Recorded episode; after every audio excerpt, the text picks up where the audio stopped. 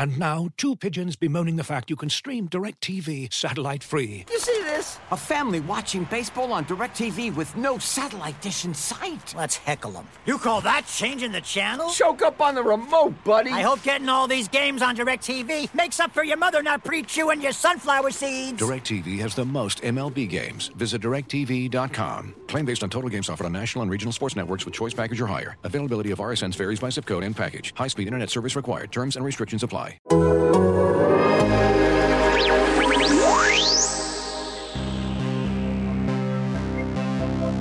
Son of Slovenia,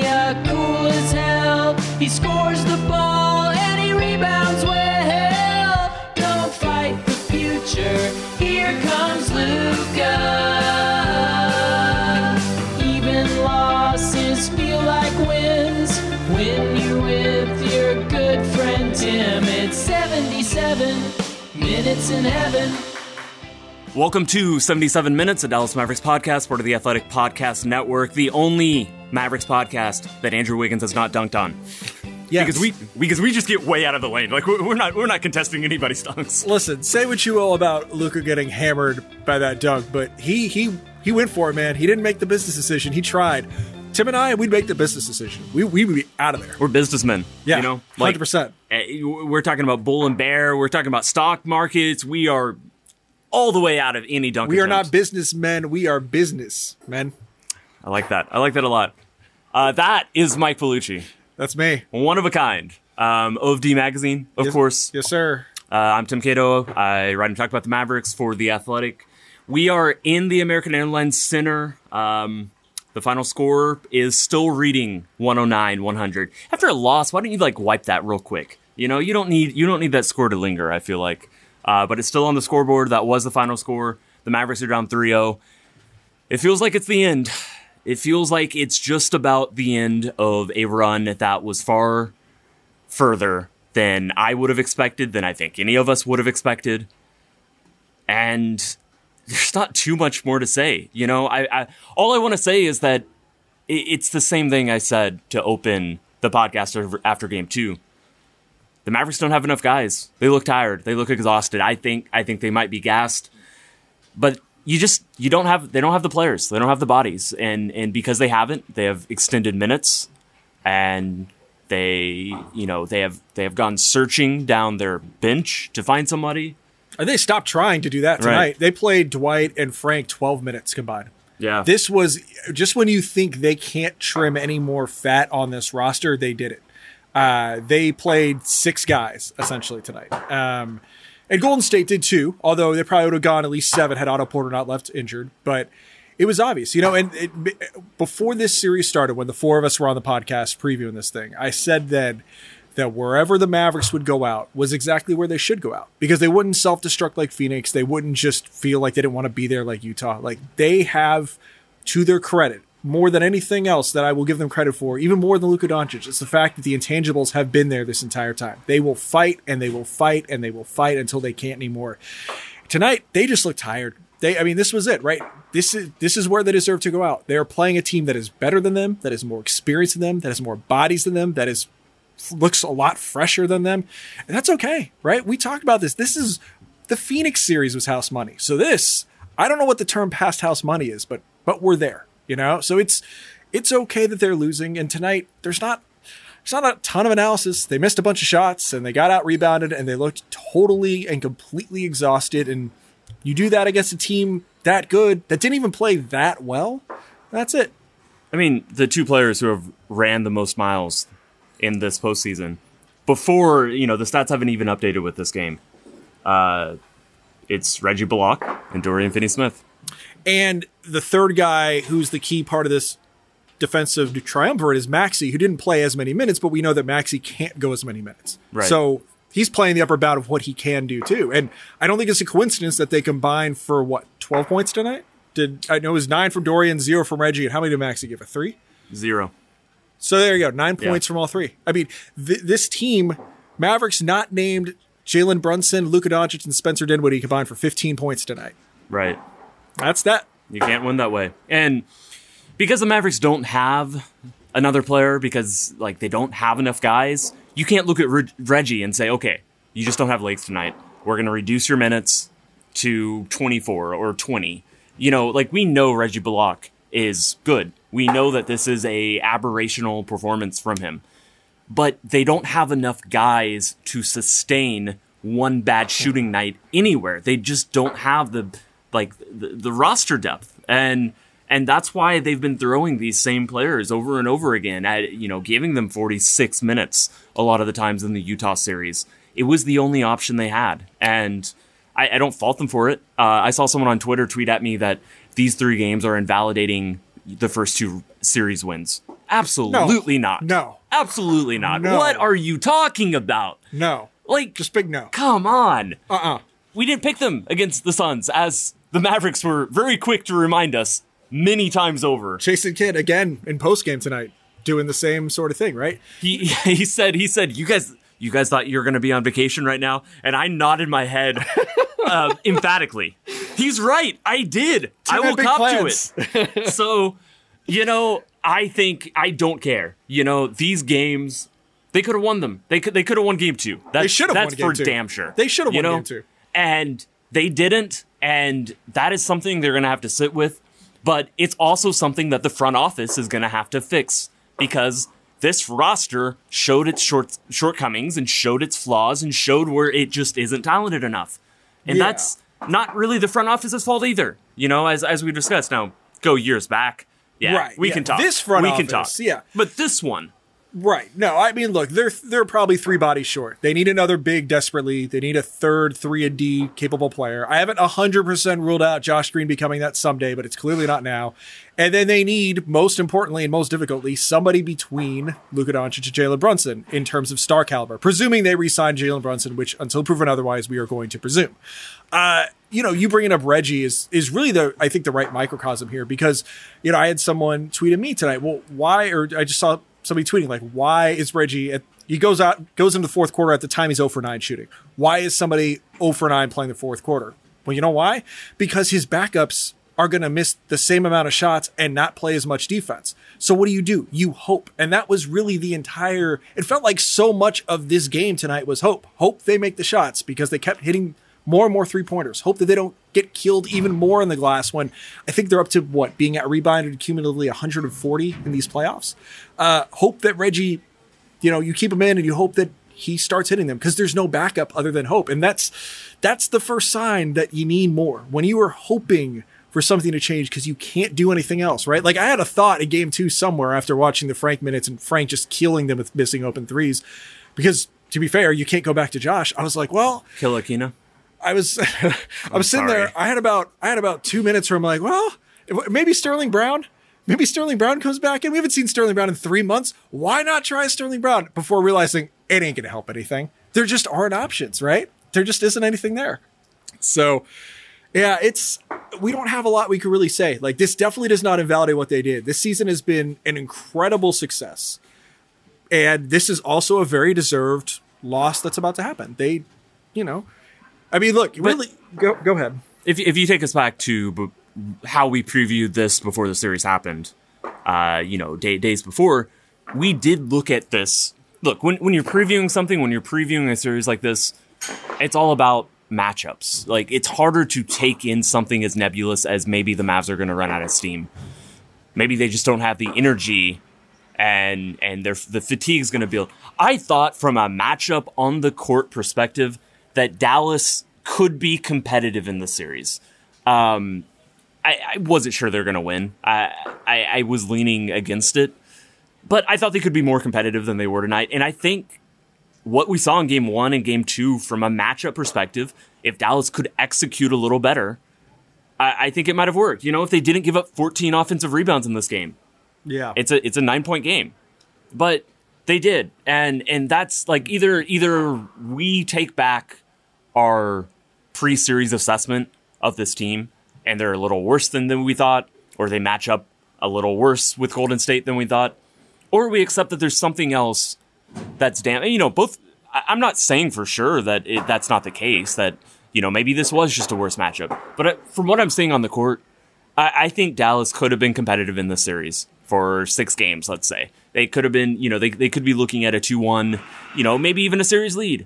Um, eh, it just, you know, so for them to be down 3-0, that does make me kind of think, you know, there's just an overall something affecting them. Is that fair?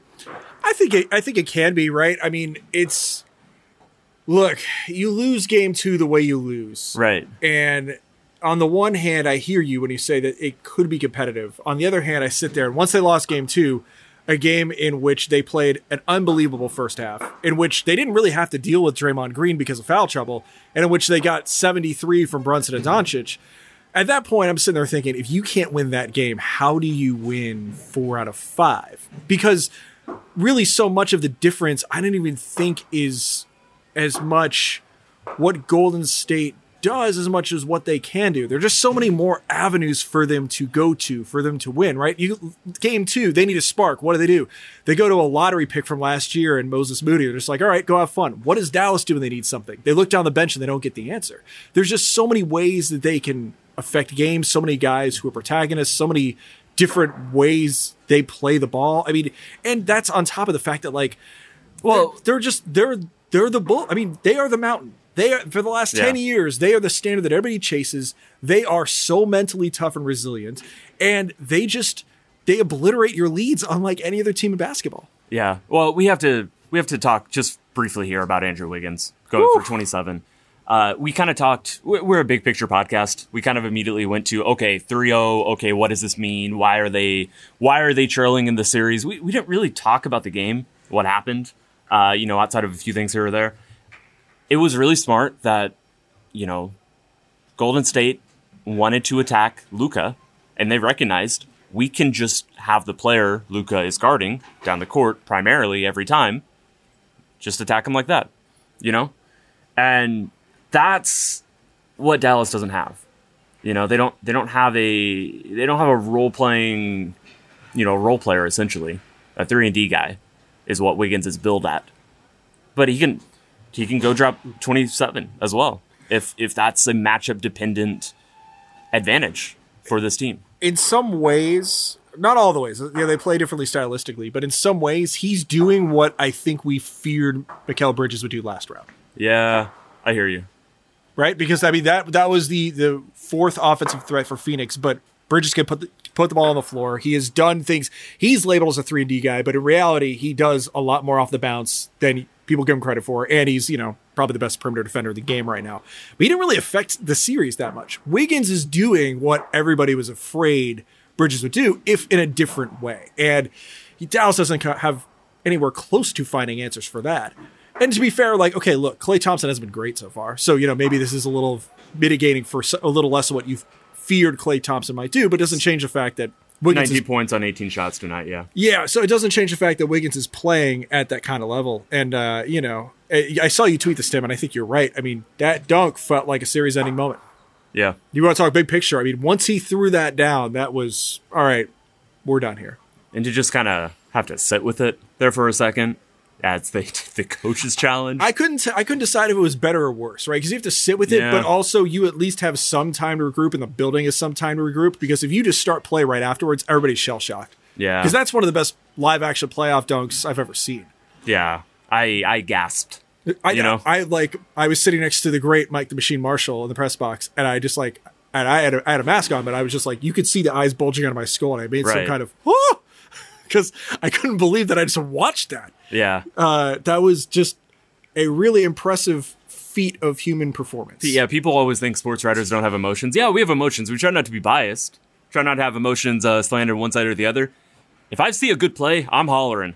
I don't care that I'm pre- on press row. You know what? The entire building's loud. I'm allowed to make a noise when something like that It's happens. mostly like an involuntary reaction. exactly, exactly. You know, Like, like, it's I'm not, not, a deliberate thought. It was just like I recoiled right, from right, right. 200 was- feet up from where the action was. Uh, Right. because, like, how can you not when you see that?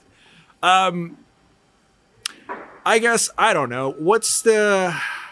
I guess you want, if you're Dallas, you want the moral victory game. You want something not to go out in the most, or in the least climactic fashion possible. Uh, Tim, what does that look like at this point? What has to happen? I mean, is it as simple as just making the threes and, you know, hoping you don't get a nuclear Steph performance on the other end? Yeah, I mean it's hard to talk about the offense and and say, oh, the Mavericks need to be so much better. They had a good game plan, you know. They saw, you know, they they understood Steph was showing and recovering, and what Luka would do is he would drive real aggressively, either right away or he'd wait until Steph left him to try to shuffle back to his man, and he'd drive at Wiggins there, and Wiggins is just a little bit off balance, isn't quite as positioned uh, as he would want to be.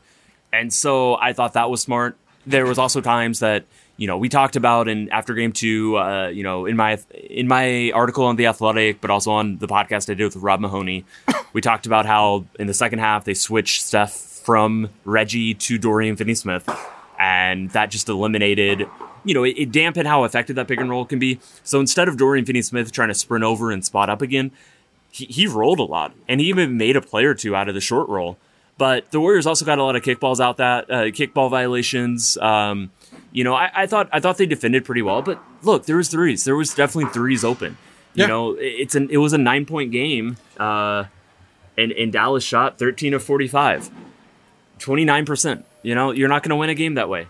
Honestly, it's it's almost a surprise it wasn't a blowout sooner by how poorly they shot.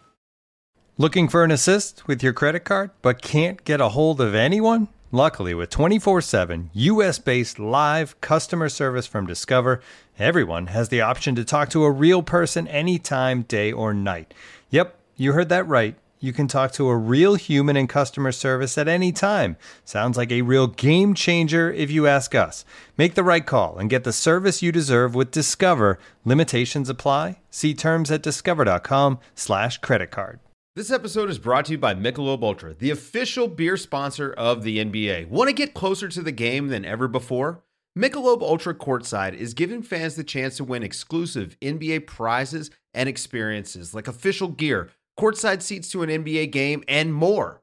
Head over to michelobultra.com slash courtside to learn more. You know, if I would have applied myself, I could have gone to the NBA. You think so? Yeah, I think so. But it's just like it's been done. You know, I didn't want to. I was like, I don't want to be a follower. Hi, I'm Jason Concepcion. And I'm Shea Serrano, and we are back. We have a new podcast from Wondery. It's called Six Trophies. Woo! And it's the f***ing best. Each week, Shea Serrano and I are combing through all the NBA storylines, finding the best, most interesting, most compelling stories, and then handing out six pop culture themed trophies for six basketball related activities. Trophies like the Dominic Toretto I Live My Life a Quarter Mile at a Time trophy, which is given to someone who made a short term decision with no regard for future consequence. Or the Christopher Nolan Tenet Trophy, which is given to someone who did something that we didn't understand. Catalina Wine Mixer trophy. Ooh, the Lauryn Hill, you might win some, but you just lost one trophy. And what's more, the NBA playoffs are here, so you want to make Six Trophies your go to companion podcast through all the craziness. Follow Six Trophies on the Wondery app or wherever you get your podcasts. Listen ad free right now by joining Wondery Plus. But eh, they did a good job defensively. You know, like again, I, I just don't know what to say about it. Like, you know, we, we got to this point in the in the Sun series, and I remember saying that that you know there was a point in the series where it wasn't really about uh, strategy, and it was about execution. And yes, there are absolutely still wrinkles and things that the Mavs can come out slightly adjusted to going into Game Four. I think the emphasis is very But it's execution. though. Yeah, Yeah, it's, it's, it's execution, execution. and it's with this roster, Yeah. it's very slight. Right, and that's and that's the other big part of this. So it's execution, and, and you know I think they have an game they can out execute Golden State. Yeah, yeah. and I, I think they might do that game four, and I think we might be going back to the Bay, but I've seen enough that the Warriors are clearly the better team with the better roster with more depth, and they're going to win the series. And I mean, you at this point, I'm just presuming they're going to win the, the title too. It It's feels like quite possible, yeah. they- it just feels like they have more gears to go to than either Miami or Boston. yeah, Um, yeah, and hey, there's no shame in that. no, The this- Mavericks are ahead of schedule. We've said it a hundred times. Very much, yeah, Well, I mean- we haven't because they've been ahead of schedule since they beat Phoenix. But you know, Yeah, I mean they're on schedule beating Utah, ahead of schedule beating Phoenix, and Right. now they're, you know, again they're losing exactly where they should lose, and Right. there is nothing wrong with that. This does not invalidate a single thing.